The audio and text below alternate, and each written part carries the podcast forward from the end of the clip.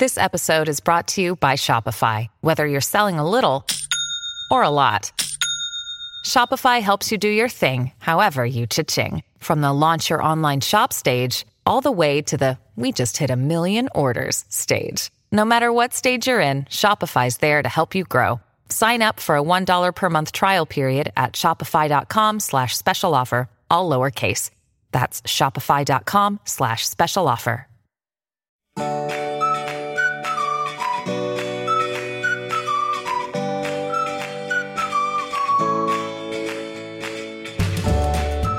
Welcome to another Mother Runner podcast. This is your host, Sarah Bowen Shea in Portland, and I'm joined today by Adrienne Martini. in lovely Oneonta, where it's 16 degrees, even as we speak. Oh my goodness, in the Uh, middle of the, it, well, it's, it's even like the hottest, quote unquote, hottest Oh, part yes. of your day. Yes, we're having a heat wave. I'm going to go out in my suit here in a minute and bask in the sunshine. I love that you also just say Oneonta as if it's like standalone, like, like Los Angeles, Chicago, Oneonta. I mean, it's not. Uh, in Oneonta, New York, which is kind of, uh, we're technically in the southern tier. Oh, mm-hmm. So there you go. southern tier Middle of of- the state or southern tier, not of the Adirondacks? No. No, uh, southern tier of the state. Mm, okay. We're near the Catskills. Okay. All right. Okay. Yeah, I think Yep. you might be a little more southern than I give you credit for, Adrienne. I know. Well, you know, we do have grits. So So, Adrienne, you are one of the four new co hosts joining the show on a rotating basis. And as I explained on last week's show, Dimity will now be co hosting the podcast every fourth or fifth week as she's now running our new Train Like a Mother Club that I talk a little bit more about at the end of the show. And uh, many of you know Adrienne from her witty, honest blog post on our website, anothermotherrunner.com. And Adrienne's column used to be called Martini Friday because you got to love her last name. Uh, and now that we post our podcast on the site every Friday, though, we drink up her column. Knock, knock, knock. Um, and it's uh, renamed Dry Martini every other Thursday. Usually, unfortunately, Adrienne, um, we've, situation has been thing. You know, forces have been working against it, and it's like, oh, we need to get Adrienne on there. So uh, you're going to be on next Tuesday. Tuesday, yes. It begins with a T. It's kind of like Yes. Thursday. Yeah, so everybody should mark their calendars and block off the time to, uh, to read that most definitely. yeah. Yeah, and so you have been on the podcast a few times before, so um, you know your voice and your laugh uh, should be familiar. So. Um, I'll just keep talking. Um, so Adrienne, uh, please refresh and remind people about some details in your life, like how many kids you have, and especially your running background, please. So I have two kids. Uh, my daughter is 13, which you know we're weathering 13. It'll it'll be okay. Um, and my son is 10. Um, my running background, I started running um, right around the time I turned 40. So that would have been four and some years ago. Uh, because I finally realized that the baby weight that I'd put on with my son was pretty much mine at that point. I couldn't really chalk it up to baby weight because he was, I think, seven. So uh, he was six. So I decided I needed to do something and then suddenly fell in love with running, which would have been the last thing I ever expected would happen. Um, and We- then, you were not an athlete in high school or no. college or anything like that. yeah, no, no, no, no, no. I, my- No, you silly woman. No. no, not even a little. Uh, like my big activity on a weekend would be reading for eight or nine hours straight. You know, it takes a lot of training. It takes a lot of training to sit on your tush for that long, but you know, I felt up for it. Um, so I uh, started running and just really started to fall in love with it. Once I got past that first, you know, three, four months where it's not as much fun Uh-huh. as you might hope. Uh-huh. Um, and then trained for the Pittsburgh Half Marathon, which was kind of where my relationship with another mother runner started. Uh-huh, uh-huh. So tell us why you love running. I I I I'll start. I I love running cuz I love to be outside and I like proving that I'm not I also was a huge huge reader as a young person and um to prove to myself that I'm not that person anymore. That's one of the reasons why I love running. Um, nothing wrong with that person, but just um, I oftentimes feel like an imposter in the athletic world, and so my daily run reaffirms that no, no, no, no, I'm card carrying. I, am legit. um, and also, I have um, definitely admitted recently that the reason I like running is because it's a um, uh, excuse to leave the house, particularly on Right. weekends. so, Right. so how about you? Why why do you Uh, love I running? Totally, I understand all of those. Um, I will always feel like an imposter at running because anytime that I start to feel a little cocky, uh, it takes me down a peg. Mm-hmm. Um, I love running because You I sound like you're in class. I love running because I feel, yeah. Uh, well, I'm trying to kind of formulate all of the thought um, in, a way that doesn't make me sound like I really don't like people at all. Um, I like the. f- I do like getting away on the weekends. Um, I have a 15 mile run coming up on Sunday because Coach Christine is trying to kill me very slowly. um, so I'm not, uh, you know, I'm looking forward to that in a sense, but I like the fact that it's usually time where I don't have to be responsible for anything other than getting from this point to that point. Mhm. Um, and I don't, and here's where I start sounding like a person who doesn't like people, but I don't have to actually talk to anyone. Um, it's kind of like a reverse Barbra Streisand song. people, people who don't like people. Yeah, no, see, I really, I, I deep, deep down, I'm an introvert um, who can fake being an extrovert for a surprising amount of time, but then need those moments to really just kind of regroup. And running gives that to me. Nice, nice. Well, um, and and you are training for Austin half marathon, right? Yeah. Yeah, and Austin, it's sneaking up faster than I thought, which is why I have this enormously long run. right. This, Uh, this. Hey, wait a minute. Longer than the race distance run. I, well, you know, uh, this is now my fifth half marathon, maybe fifth or sixth, fourth. I don't know. Um, One of those numbers. one of those numbers. Pick the number you like. uh, so I know I can do the 13 miles. Now it's I'd like to do them just the teeniest bit faster than I've done them in the past. So Okay, and I hear that. So we're talking Austin, Texas, which is Yeah. in the um, right adjacent to the hill country of Yes. of Texas. So I hear from Dimity that it's a hilly half marathon because she's done it too. I know. See, here's the thing. I live in hills, so I'm kind of used to running hills anyway. Mhm. Um, and looking at the course profile, you know, I can kind of shrug it off because the, I mean, they're still hills and they're still hard, but it's not. I, it's not like running up Pikes Peak. I mean, they're they're rolly hills. They're not uh, 90 degree hills. Mm-hmm. So- hmm Um, and that's my daily run anyway, so I don't really Oh, look at you. try to think about it too much. Well, that's a good attitude to have. Yeah. Yeah. So okay, so Adrienne, I I um dreamed up, schemed up this thing that to help listeners remember who's who among the co-hosts. That I'm thinking that every time you know a co-host joins the show, that we'll have each of you all give an update on the same subject. So, for instance, Coach Christine, who coached last week, she shared a few anecdotes about the gals she's coaching or like when my best running friend Molly is going to host, she will reveal how much change she's found while running, you know, change as in dimes, quarters, Right. pennies, that sort of thing. Not and just something very important to tell all right, exactly. I'm a man stuck in a woman's body. Um, and um, uh, she's, you know, so she'll, you know, tell us, you know, oh, I found 17 cents or whatever. She found 11 cents over the weekend. And it's Um, not like when she will be competitive about that at all. Oh no, not at all, not at all. I'm still stinging from her finding that dime on Sunday's run, but it's Thursday. I'm almost over it. Move past it. Move past it. Um, so and then, but here's the thing, Adrienne. Like, what do you think? You know, like, are you going to tell us what you've been drinking lately, or you know, is that beating the martini horse into the ground, or you know? Uh, should you tell us what you've been knitting since one of I- your memoirs is entitled Sweater Quest My Year of Knitting Dangerously? Like, what, do, you, what do you think?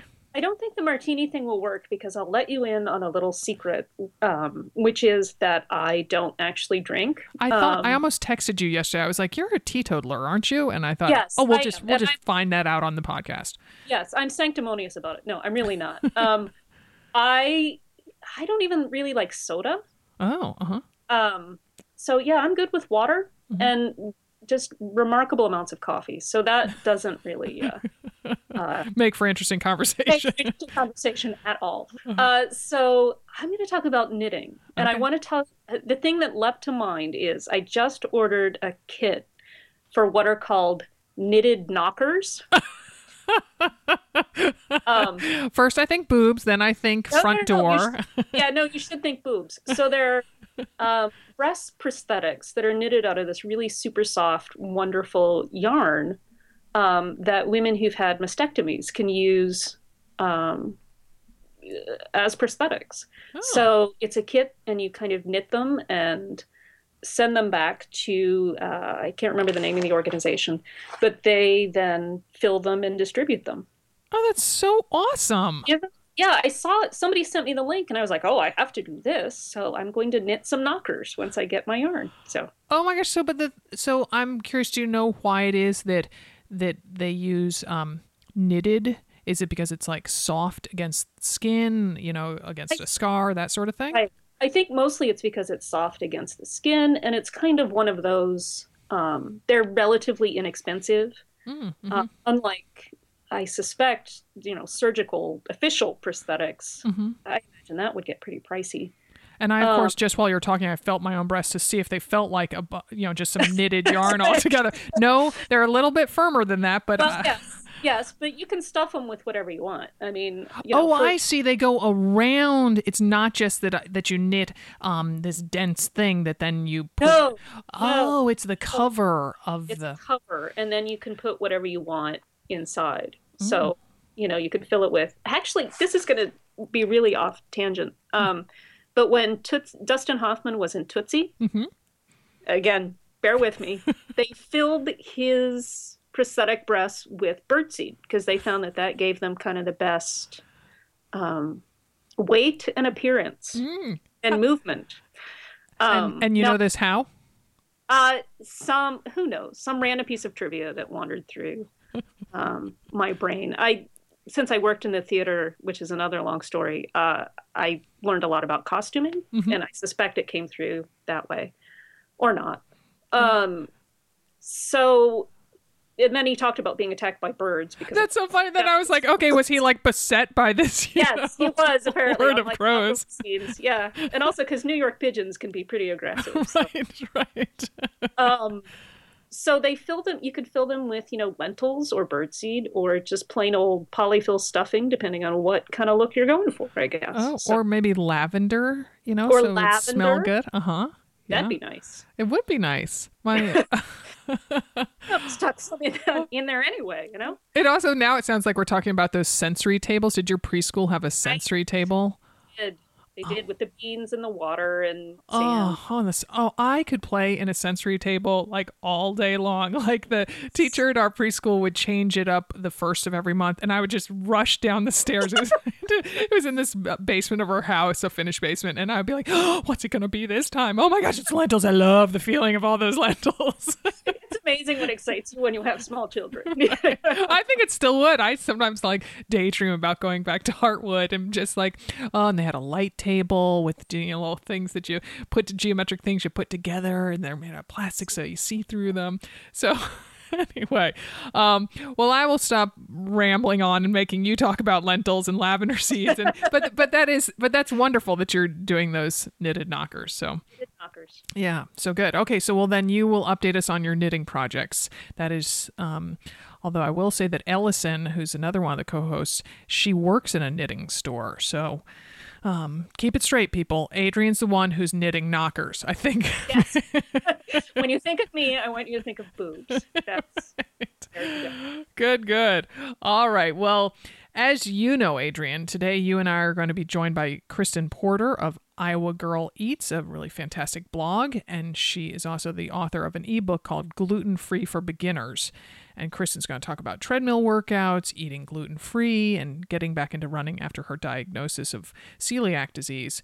But before we are joined by Kristin, let's take a break for messages from two sponsors. First up is audible.com, and then we'll hear from Lisa, a mom of two school aged daughters in Michigan, who will tell us how Hyland's leg cramps helped her get through her final month of training for her debut marathon last year. Okay, Adrienne, enough about us. Let's start gabbing with Kristin Porter, the mother runner behind the website Iowa Girl Eats. Welcome, Kristin. Thank you so much. So nice to have you aboard, Kristin. Um, can you tell us a little bit about yourself, including your running background? You bet. So, I am a mom uh, living in Iowa, in Des Moines, Iowa. And the blog Iowa Girl Eats, I've been writing since 2009. And I started it after uh, my husband and I got married, and he was working nights. And I was alone at home without a hobby. And so I um, kind of poured my energy and time into this blog. And it's just, it's grown from there. And I've been writing it full time for about three or four years now. And then uh, we had our son, who's now two and a half, in uh, August 2013. And uh, a little bit about my running background. Uh, when I started the blog, you know, I had all that time on my hands. Um, and so I started uh, running. And we, at the time where we lived, we had all these great trails by us. And um, I just decided one day, you know, what, I'm not, I, I need a, I need something to do with my time besides this blog. So I started running, and then about six months later, I signed up for a half marathon. And the moment I signed up for it, I immediately regretted it. like, what have I done?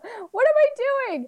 And um, it ended up being fantastic. And it was, it was, um, it was a half marathon in Chicago.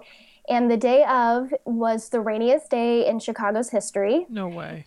Oh yes. I mean, like, the stars were totally misaligned that day, but it actually really helped me. I thought um, just take my take my mind off the pain and, and what the heck I was doing, and it was one of the best experiences of my life. And I, I still can't believe I did it, but it was great to kind of check off um, that half marathon on my bucket list. And I guess I I you know kept running from there and and built my mileage, and yeah, it's been great.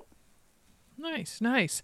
So we'll uh, there's several reasons why we wanted to have you as a guest on the podcast. I've been reading your blog for quite a long time. I'm like, oh, I want to get her on the show. So, um, so the one of the first reasons is um, because you have an amazing collection of treadmill workouts on your site that range everything from 25 minutes up to 55 minutes long, and and by my count, you have 64 treadmill workouts on there. Nice. Yeah, I know. So that's that's more that's more than enough to do a different workout every day for more than 2 months. So what got you started sharing your treadmill workouts with your readers? Well, you know, I live in Iowa, so we have the four seasons, and I'd say a good two and a half of those seasons are um, not really conducive for the for the average runner to be running outside. And you know, I, I see people running out on the ice and the snow, and I wish I could do that, but the the truth is that I'm scared. I'm scared I'll I'll slip on the ice. Um, so you know, a lot of us are are confined to the gym for those months, and you know, let's be honest, they call it the treadmill for a reason. It can be so boring. Um, and so I just started thinking of ways I could spice up my time on the treadmill. And so I started adding, um, uh, you know, inclines and then uh, intervals, and it just made the time fly. And so I just had a lot of fun creating new routines and, um, you know, kind of seeing how fast I could rack up mileage in the shortest amount of time. Mm-hmm. Um, and, and that's kind of how it started. Nice, nice. So, so, and then, so you say two and a half seasons. So, winter, you're saying is indoors. Then is summer because it's too hot?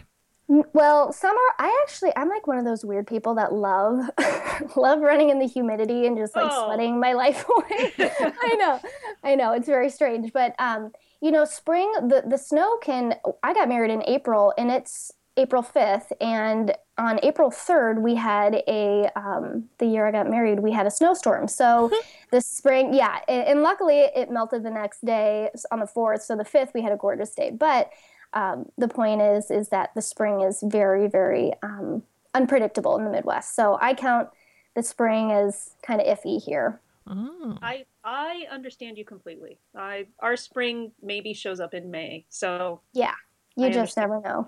You don't know.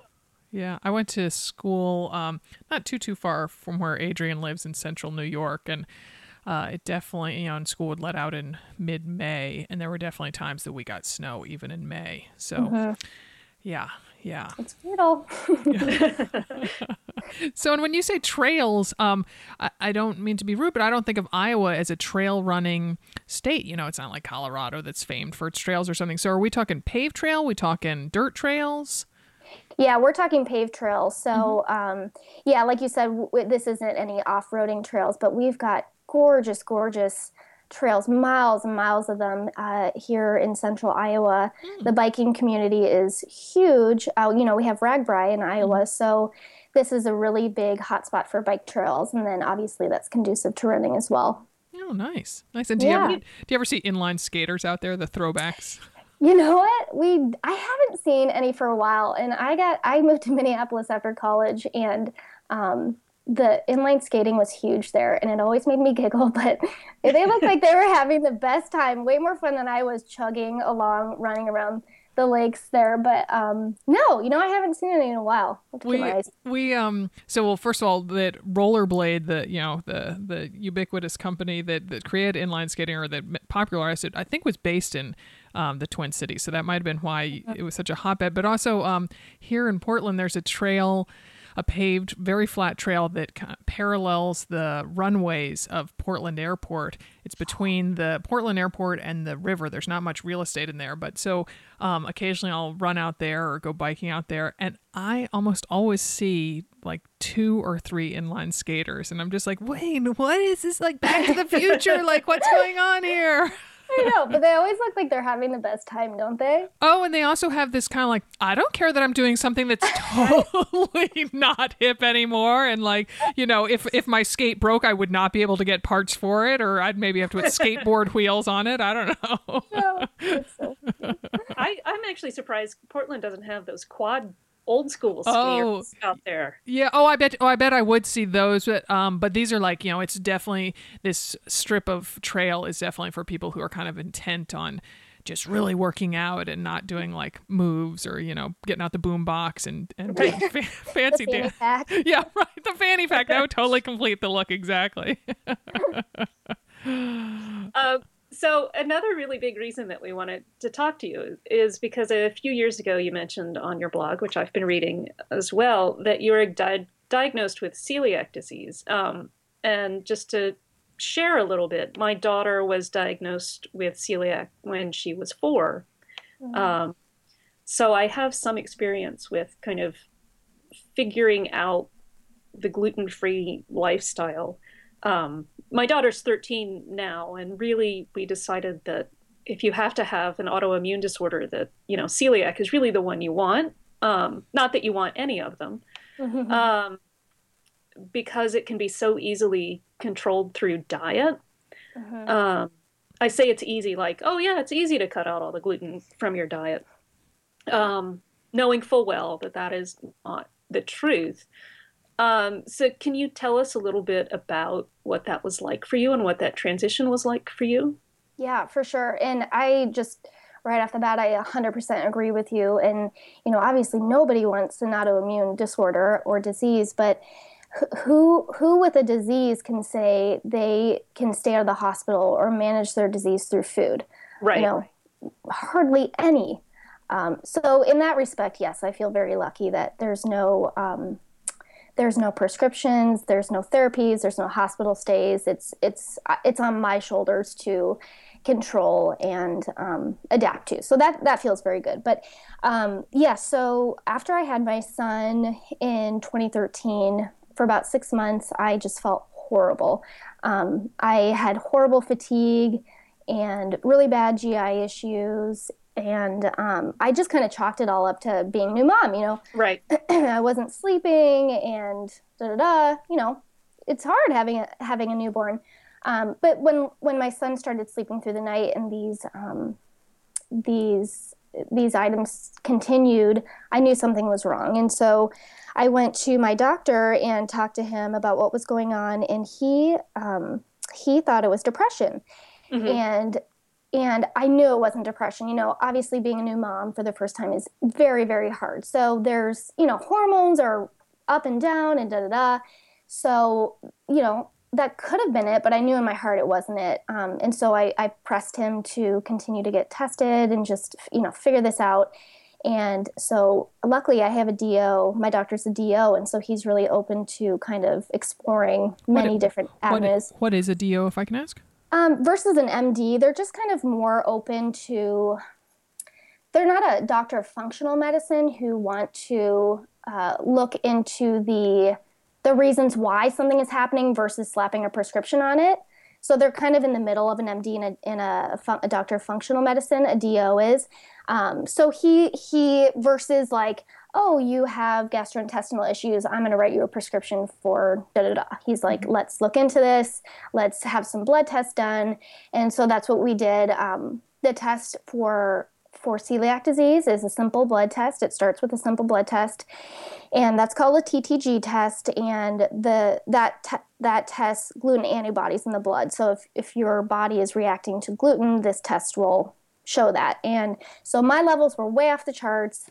Um, I had a few procedures done after that to confirm the diagnosis, and so that was all about six months after my son was born. And yeah, and you know, it felt great to figure out why I'd been feeling so terrible and just like I was dying basically. Mhm. But um, it was, you know, like I said earlier, who the heck wants an autoimmune disease? And especially one where um, you're cutting out so much, so many foods that you love and um, eat every day. And especially for me, for a food blogger, I was like, what does this mean for me? Right.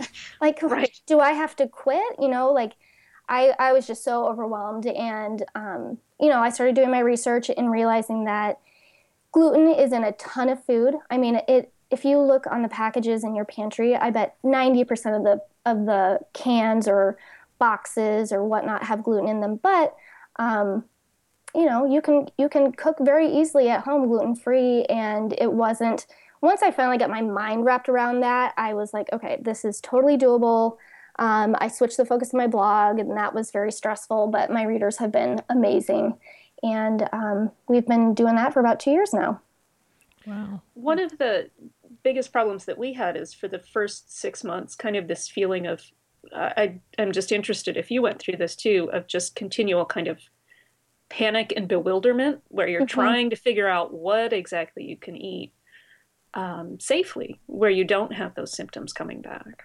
totally and i i i get glutened all the time i don't know about your daughter and i can't even imagine like i can't even imagine cooking something for your daughter or choosing something for your your children and having them get sick and seeing that and just like the Right. stress that would put on you i can't i can't even imagine what you were going through um, but you know it's super super hard. And um, about a year and a half after my diagnosis i wrote an ebook um, called gluten free for beginners. And it was everything that i wished i had had from day one um, all the knowledge that i'd wish i'd had from day one because it is the learning curve is just so steep. And i feel like i had no resources um, when i had to go gluten free so so that's why i wrote the ebook is to help if you got diagnosed with celiac dis- disease today here's what you need to do now Right. Yeah, I think the first step should probably be, you know, don't panic. Yes. You can still have chocolate. You can still and have, wine and wine. Oh, not when you're four, but yes. Although it would make the day go faster, I guess. I. Uh, uh, you know, you can still have cheese if there's not something else. You know, if you don't have a problem with the uh, lactose. Um, So you know, there's a lot of stuff you can eat. Uh, yeah and i think people i think people still hear the word gluten free and they freak out you know it's just there's tons of product gluten free products out there but i think the explanation or common knowledge as to what gluten is is still very um, it's just it's just not very well known yet my you know like even my dad still asks me like do potatoes have gluten in them Right. No dad they don't um, but yeah i think there's still a lot of um, knowledge that can be uh, or, or education that could be provided to the general public Yeah, because I'm I'm intrigued, Kristin. You use the verb glutened, and Mm-hmm. I had never heard that as a verb before. So I get the sense that then that might come about from like one of those sneaky products on the pantry shelf that that don't appear to have gluten in them, but that do.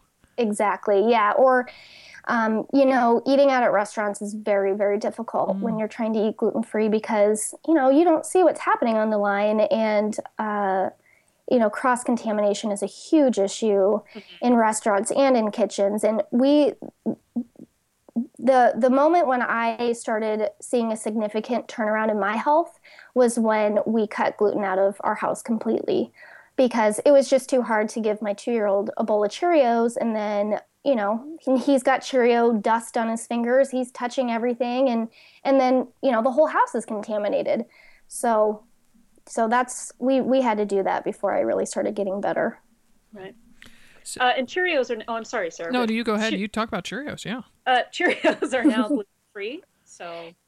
Yes, uh, they are. Yeah. Wow. Just FYI. Oh, look at that. Yeah, I mean, so it sounds like other people were were getting glutened without knowing about it. So that was it's an interesting move. So, so Kristin, you told me via email that your running was greatly affected by celiac disease. Could you talk a little bit about that too, please? Yeah. So, you know, I kind of this and this might sound a little like self pity, but I kind of feel like my body after getting celiac disease has turned into like a bird's body. Like I just feel very fragile and um and things that didn't used to take a toll on me now do. Um, so I I didn't work out for a really really long time after getting celiac disease um, because I just didn't have the energy, and a lot of that was because I I didn't know how to be gluten free yet. I was still learning. I was still climbing the steep learning curve, um, and you know your your energy is just wiped. Um, but after I got control of the, of the, disease and my energy started returning, and um, and part of that was obviously cutting out gluten, but including um, some foods that were fighting inflammation and just being smarter about my food choices. My energy has returned. And so I've gotten back into running, which is really exciting. And it's just so, it's just so good for your mind. Um, but that, that said, I have not, I have not um, returned to high intensity running. I don't feel like I'm ready yet. So describe getting back into it with um, I mean, I think you alluded to run walking, and so mm-hmm. um, talk us through that.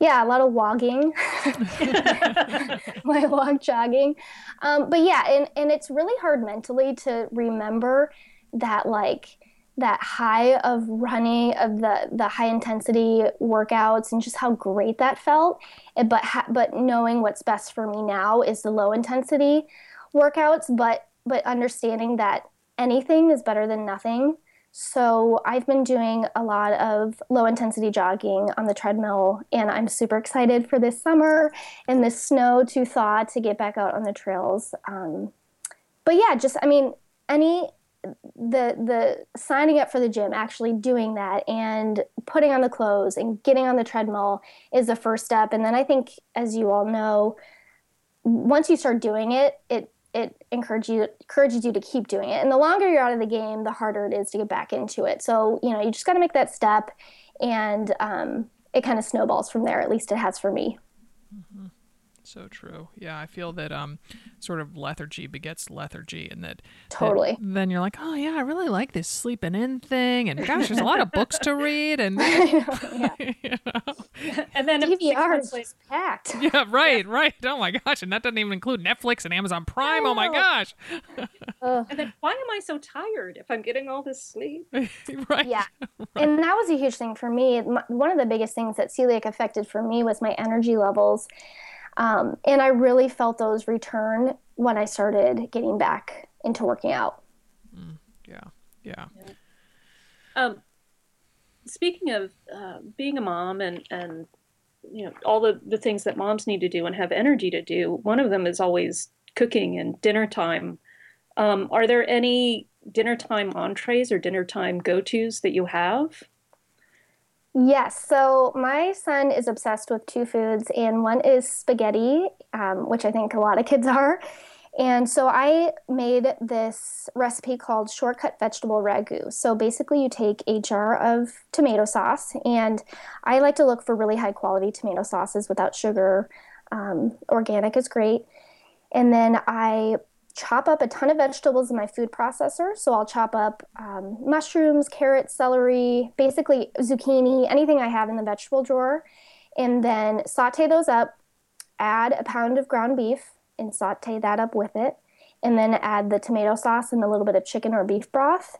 And it makes the best tasting tomato sauce, which is just, I mean, crazy healthy. And my son loves it. And we just serve it with um, gluten free pasta and he just gobbles that up. So I make that at least once a week. And then he also loves soup, which he calls bone sauce because I made I made I made bone broth in the crock pot a couple weeks, well, a couple months ago now, and he tried it and he went nuts for it. So now he calls any soup bone sauce. okay, might might be something that's only funny to the mother. So sorry, but he so he requests that um, a lot. So I'll make homemade chicken noodle soup, which the recipe is on my blog, and then he loves chicken and wild rice soup, so I make that a lot too. Oh, nice, nice. And speaking, you were coming over to dinner. Right, right. speaking of wild rice, the recipe that caught my eye recently on your blog is the wild rice and kale bowl that you were inspired from. Um, I guess you ate at Sweetgreens, is that right? Out in yeah, DC? Yeah. yeah, which I love. Um, my best friend from high school lives right outside of DC and she always takes me there and it's just it's as delicious as you wrote about on your blog and and um, so I definitely saved that recipe and I'm all all set to make it. I just adore wild rice. That's lately been I I've always been a fan of it, but lately that's my like, oh yeah, I love wild rice. I'm going to cook more wild rice. Oh, it's the best. I love it. yeah. yeah yeah, it's that whole nutty flavor to it. And yeah, uh, and the texture, I just love the mm-hmm. texture. It's mm-hmm. great. Exactly, mm-hmm. exactly. The only bummer is it does take an awful long time to cook. Mm-hmm. I know. I actually made chicken and wild rice soup two nights ago, and I started it at five, like, oh, this will be great, and da da da. And then, like, an hour and a half later, it was still cooking, and it's like bath time. And right. So, exactly. Yeah. I heard that a little earlier. yeah. Yeah. um, so, what's been the biggest challenge food to cut out of, of, you know, of your diet? Like, what do you miss the most? Pizza, for sure. yeah. Pizza, sweet, sweet pizza. Um, I uh, you know, and I think I think the act of simply picking up the phone and calling Domino's mm-hmm. is also one of you know so much of this of dealing with this disease is mental and one of those things is just like convenience, you know. Mm-hmm. And having Friday night pizza nights with my husband and um, just picking up the phone and, and ordering pizza, like you just don't think about how nice that is until you can't do it. Um, but yeah, pizza so good. I miss it. I was in New York last year and um, stum- like randomly stumbled upon this celiac friendly pizza shop, and oh. um, yeah, I think I've it, actually been there. No, I took my daughter there. Was it Pala Pizza? No, it was a different one. So there are two. I'll have to get the other one from you. I can't remember the name of it, but yeah, I'll I have it written down. So Okay, perfect. Yeah, this one was Pala Pizza, and they have a separate kitchen. So it's a pizza shop, and they have regular pizza, but then they have a separate pizza kitchen with separate paddles and ingredients and everything. And I ate an entire pizza by myself, like sitting by myself in the restaurant because I was there alone, and it was amazing. Um, and, but, and I might add that in addition to sometimes feeling as fragile as a bird, I gotta say from your pictures, you look like you're about as big as a bird. So that's quite an accomplishment for you to eat a pizza by I, yourself. Oh gosh, it was so good. And and the thing is, is like a lot of pizza shops around here, at least, claim to have. Well, they do. They have gluten free crust, but they're using using the same ingredients on both pizza crusts, so the cross contamination is inevitable. So they'll use the same spoon for the pizza sauce that they spread on the gluten free crust and then the regular crust and are going back and forth. So, yes, you might have a gluten free crust, but the, the ingredients are essentially contaminated. And unfortunately, I've learned that the hard way. Mm-hmm. Um, so, yeah, but pizza, love it, miss it. I think the person who invents uh, the perfect gluten free pizza crust, too, is going to make a bazillion dollars. I totally agree. I will be their number one customer. Yes. so well, you you know, Kristin, I think you might be the person to do that. Do you do you develop your recipes yourself or do you modify ones you see? Like how do how do you cook up all your recipes? Yeah, I um for the most part develop all of my recipes and um, I think that was one of the light bulb moments for me when I was freaking out about how the blog would continue.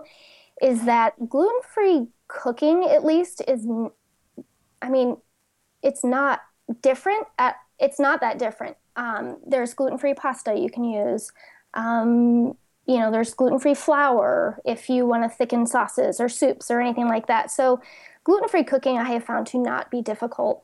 Um, gluten free baking is an entirely different beast, and I don't eat sugar anyway. Um, so, I haven't really dived into that, into the gluten free baking world. And there are some gluten free blogs that are dedicated to baking, and they're, you know, it looks like they, uh, you know, are indistinguishable from the from the regular thing. But yeah, gluten free baking is a different beast that I haven't really dived into. Mm-hmm. Yeah. Mm-hmm. One of the blogs that really does a great job with baking is called Gluten Free Girl.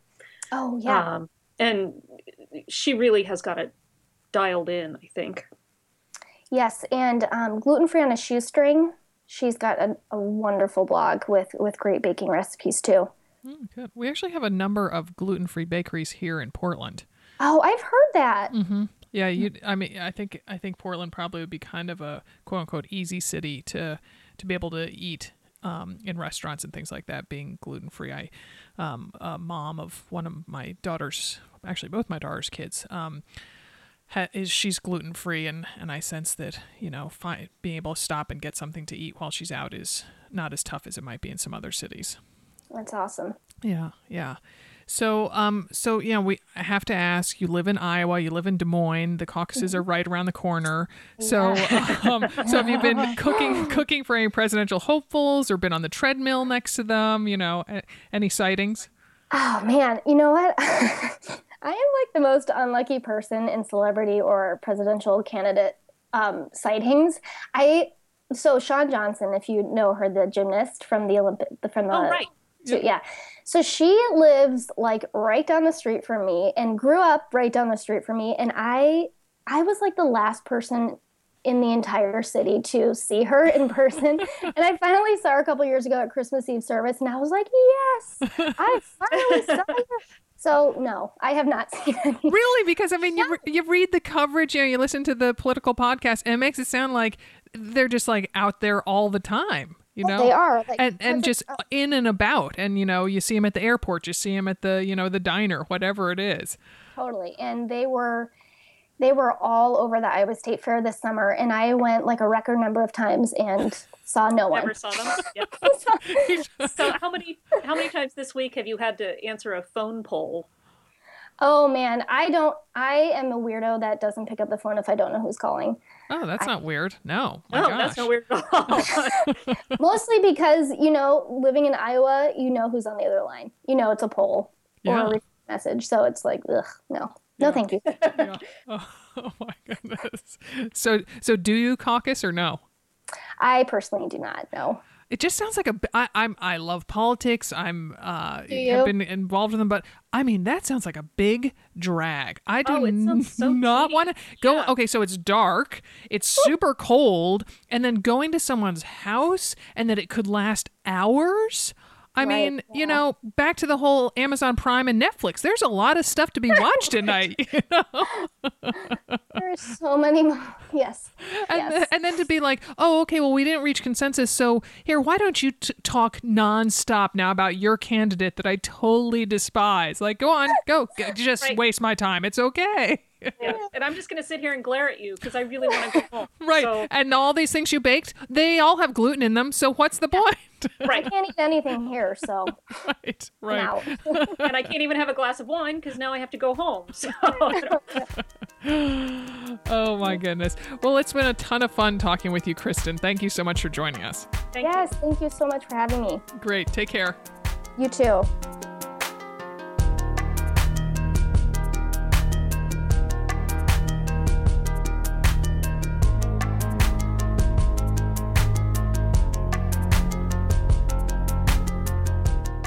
I just love Kristin. That was so much fun to talk with her.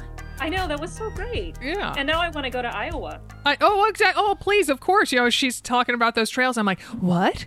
Great, Right. dr- great trails. I need to like take the AMR party on the road to Iowa now. Exactly. You know, and I and I love always. I've said this before. I love adding a new state for where AMR visits. So I don't know, Adrienne. I think I think you head west. I'll head east. Okie doke. Meet in the middle. meeting in Des Moines.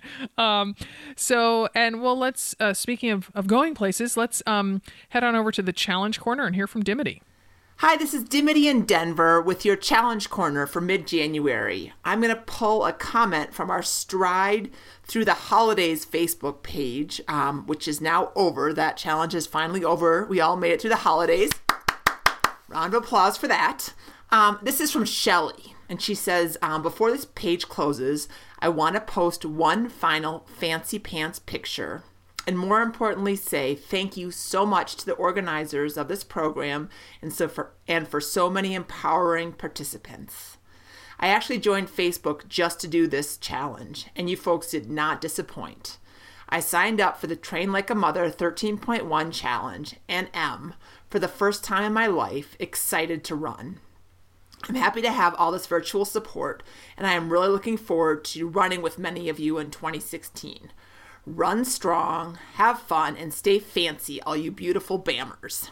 Again, that was from Shelly, who was in our Stride Through the Holidays program, joined Facebook just for it, which is a huge, I don't know if that's a sacrifice or uh, a benefit or what, but um, that's pretty cool. And um, we had a little fancy pants thing going on that page. One mother runner uh, started it. I think her name was Sarah. Started and posted a picture of kind of some great capris slash tights, you know, with a great pattern. And all of a sudden, the fancy pants trend took off. So anyway, I love that um, the stride was so great for her that she's ready now to take on a half marathon challenge and is excited to run. So glad you're joining us, Shelly, and I hope that. Uh, I hope that other people will consider joining us if you haven't already. Head to Train Like a Mother Club to sign up for a 10K, half marathon, or marathon, your best training experience yet and your strongest race yet.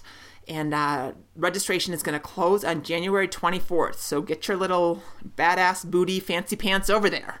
And then our song for this week is a little tribute to the good, amazing singer David Bowie. And uh, it's not one of his, you know, under pressure songs or fame, but instead it's Dancing in the Streets. I saw this music video in a movie theater, uh, gosh, sometime in the 80s. And I just remember thinking, oh, I love these guys. They have so much energy. They don't care what anybody's thinking. And they're just dancing in the streets, kind of like you're running in the streets and doing a little dance along the way. So enjoy. See you next week.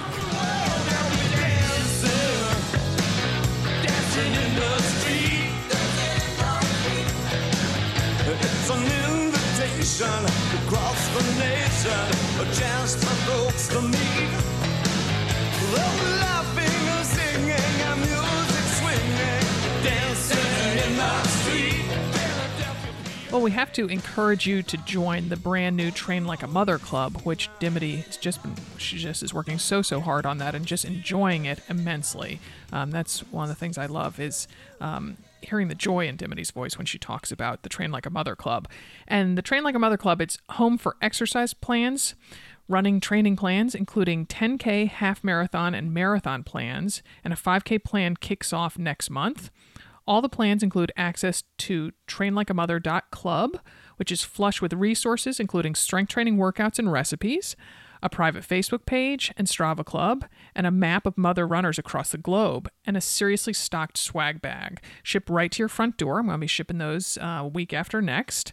And you can also add in a commemorative t-shirt and or medal. And the prices of these plans are amazeballs, let's just say that. It is 50 cents a day, which makes the 10K and half marathon plans $52.50 and the marathon plan just $63. Train Like a Mother Club members also get great discounts on some key races around the country, including Flying Pig, New Jersey, Pittsburgh, and Eugene marathons and half marathons. Adrienne, you will be at the our AMR table at Pittsburgh. I know you're excited for that. Yep, yep. Yep, my hometown. Go Yep. Steelers. So the registration is open through January 24th. So head over to trainlikeamother.club. Again, that's trainlikeamother.cu. So I can't spell club.